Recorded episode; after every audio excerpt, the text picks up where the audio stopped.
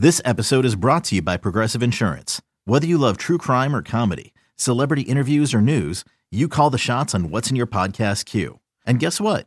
Now you can call them on your auto insurance too with the Name Your Price tool from Progressive. It works just the way it sounds. You tell Progressive how much you want to pay for car insurance, and they'll show you coverage options that fit your budget. Get your quote today at progressive.com to join the over 28 million drivers who trust Progressive. Progressive Casualty Insurance Company and Affiliates. Price and coverage match limited by state law. That's right. We are riding with the king. Hugh Douglas Show, Joey the Midday Show, joining us right now as he does every Tuesday, and he's sponsored here by Comcast Business. Is the king Howard Eskin? Howard, how you doing today? You know what? It's just a fine day as we get ready for the next two Sixer win. Uh, it's just how much better could it be? Wait a minute, did I just hear you say the Sixers win tonight? I said I, they're get, we're getting ready for the next two Sixers wins. Now, does that go into next season? Or, Oh, see, see. you tricked everyone, Howard. so, so Howard, my question to you is this: Does it feel like Joel Embiid and James Harden figured it out and learned how to coexist with one another from the other game? Did you watch the fourth quarter? Nah, see, I you did. you and Joe are stuck on that fourth. Yeah, you know what I saw? I saw a team, you know, pull themselves up by the bootstraps and go into overtime and win a game. Yes, I did. Yeah, and you saw a three-point shot. That how many times is that going to happen? At the you know in the last ten seconds of the game to win the game. You know how many times is that going to happen? Um, how many times are the Celtics not going to do the right thing defensively in that game? I, I you know I, I, you take your bootstraps, and I need more than bootstraps for them to win the game. Now here's the reality. The reality is the Sixers, yes, can they win t- uh, Thursday night or ten, uh, tomorrow night? Uh, tonight, what's it tonight? Tonight, yeah. Tonight. tonight. Can they win? I'm already looking at Thursday's game six. Uh, can they win tonight? Sure, they can. Uh, do you feel? I know you listen to some fans and they feel really confident. No, they got it figured out. They're playing together, just like you, just like you, you. Uh, they got it figured out. Well, why did it take them this long to figure it out? And you know, and how many times does Harden back up those kind of games with another good game? I mean, it's a simple question, right? Do you have confidence that you can put two of those uh, in a row together? Here's a better question for you, Mhm. and I asked that that nitwit Kyle, uh, who has a better chance of winning the next two, the Sixers or the Celtics? It's the Celtics. Uh, and, you know, and I I agree with that. That doesn't mean they will. That means they can. And uh, Joe, I think I heard you say earlier that um, if the Sixers play their best game, I, I don't know if you said they can or they will win the game. Well, did we forget that the Celtics can play their best game too? If both teams play their best game, who wins the game? Probably the Celtics. I think I was saying if Embiid and Harden both play at their very best, I think the Sixers win. But that doesn't happen very often, unfortunately. Well, and you know the Celtics, Celtics are a good team. Now, have they screwed up a couple of times throughout the playoffs? Yeah, they get a little. It seems it seems like they get a little lackadaisical, but they really are. They're a better defensive team, and they're a good team. Now, that doesn't mean the best team wins. So, you know, that's what people have to hang their hat on. Why is the number seven and a half tonight? It's Howard. I said it yesterday. It's a very big number of, of all the next games, right? Whether it be the Knicks last night were like four and a half point dogs, the, the Warriors were like three and a half point. This is the biggest one of all the next games. Even tonight, um, I think the the Suns are what four? You ever had four point underdogs? Like it's the, it's by far the biggest number. Yeah, I, you know what? I, I said before um, the two games in Philadelphia. I think the Sixers will split. Of course, people were whining about that. Uh, and whoever wins Game Five wins the series, which happens in all series. Uh, that's that's what it comes down to. And that some guy said he was happy Joel Embiid shoots fifty percent. Well, what is the guy's seven two? Uh, do I need him? I need him to shoot more than fifty percent. Uh, I need him to, to play his best games, and they do a pretty good job uh, defensively on the things they have to do. Now they didn't do a good enough job, but the Sixers just score less points. I, I you know what? I you want in Philadelphia, you want the Sixers to win.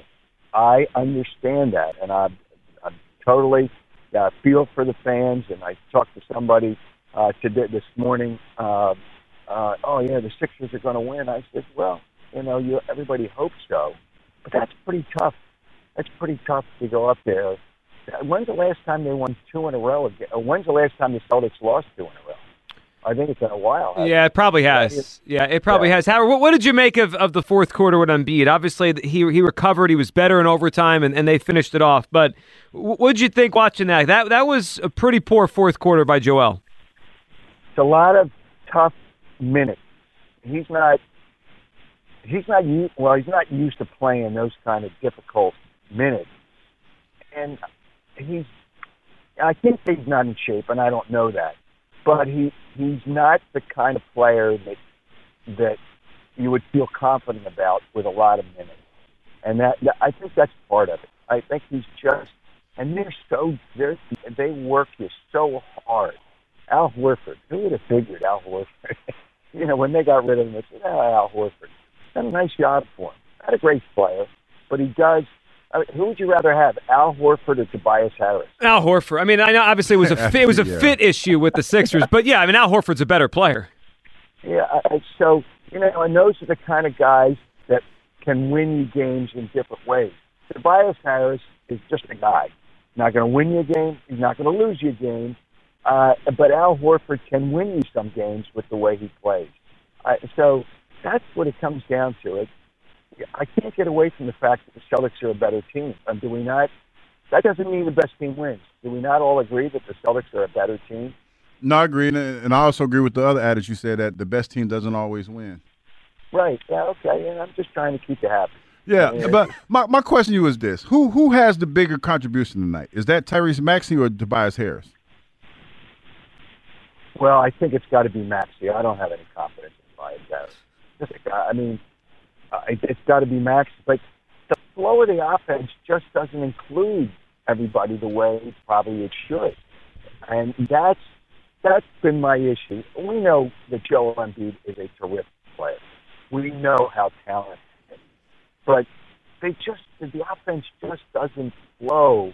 You need him in there. I mean, I'm not saying you can't play him, but it just doesn't flow the way you need it to flow against a team like the Celtics. Now, against other teams, that probably works because you don't need all that flow, uh, and you don't need all those people involved. It just it just doesn't seem like the offense moves the same. But Maxey, you need a third guy. You need a third guy if you're going to beat the Celtics. You need a third guy, and that has to be Maxey.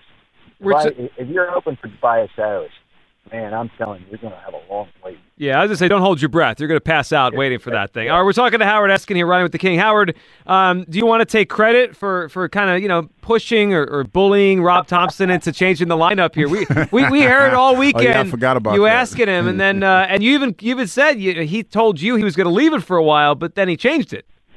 Well, you know, he, he didn't really, he wasn't really honest. When you go back and li- and I went back and listened to it, he said, I said for the time being. I said, no, and I didn't have to, I didn't challenge him on what was Sunday. He didn't say for the time being.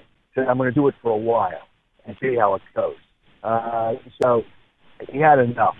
You know, I, listen, if I take credit, people, you know, be call me a bigger bleep hole than they always do.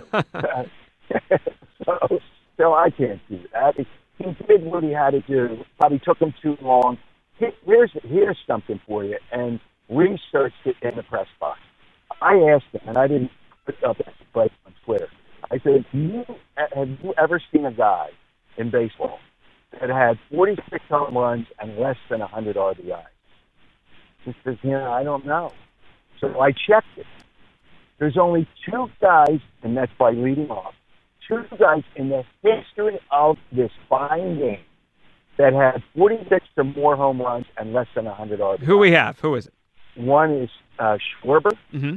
and one is Soriano, who led off for Washington in 2006. And Schwarber is the worst. He has 94 RBIs with 46 or more home runs. And uh, Soriano had 95 RBIs with 46 home So it's good. It's good research. Can, can I, if I, if we move it down to forty-five and, and ninety, though, Howard, I got, I got a, a guy named Barry Bonds for you that did it once. Forty-five homers, ninety RBIs. That's not that was, but Barry Bonds didn't lead off. Right. I, you can't expect. You know, I'm so tired of hearing about walks. You know, I gave him numbers. You heard I gave Well, they're numbers. important. Walks help you score runs.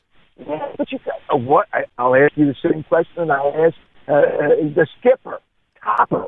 Uh, I said, "What is better, a hit or a walk?" And he looked at me like I was crazy. Uh, I said, "Doesn't a hit a drive-in run?" He says, "A walk can too." I said, "Come on, what drive?" Well, he's right. You load the bases. The walk drives the Ah, run in. Stop! Stop! It's stop. about scoring Okay. runs. Okay, so I, so if that's the case, I'm going to take credit for it. All right? No. you? Well, Now you know what? If it doesn't work tonight, you get the blame. That's fine.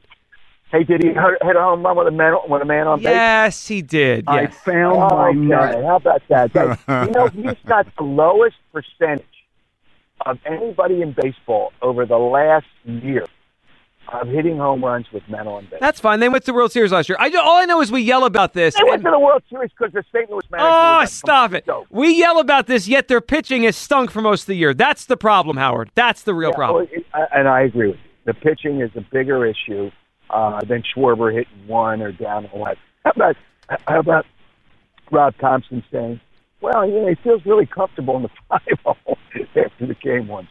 oh, really? okay. Just- he was he laughed when he said it. You know, he should never. They have leadoff hitters. Kyle Schwarber should never again, unless everybody's hurt, hit leadoff for the Phillies. I disagree, but you, you won you won this little battle here. All right, Howard, let's end with this. I won Uh, a lot of them. Okay. That's it. I hate to Well, yeah, you but the I won a war, the war you're losing. All right.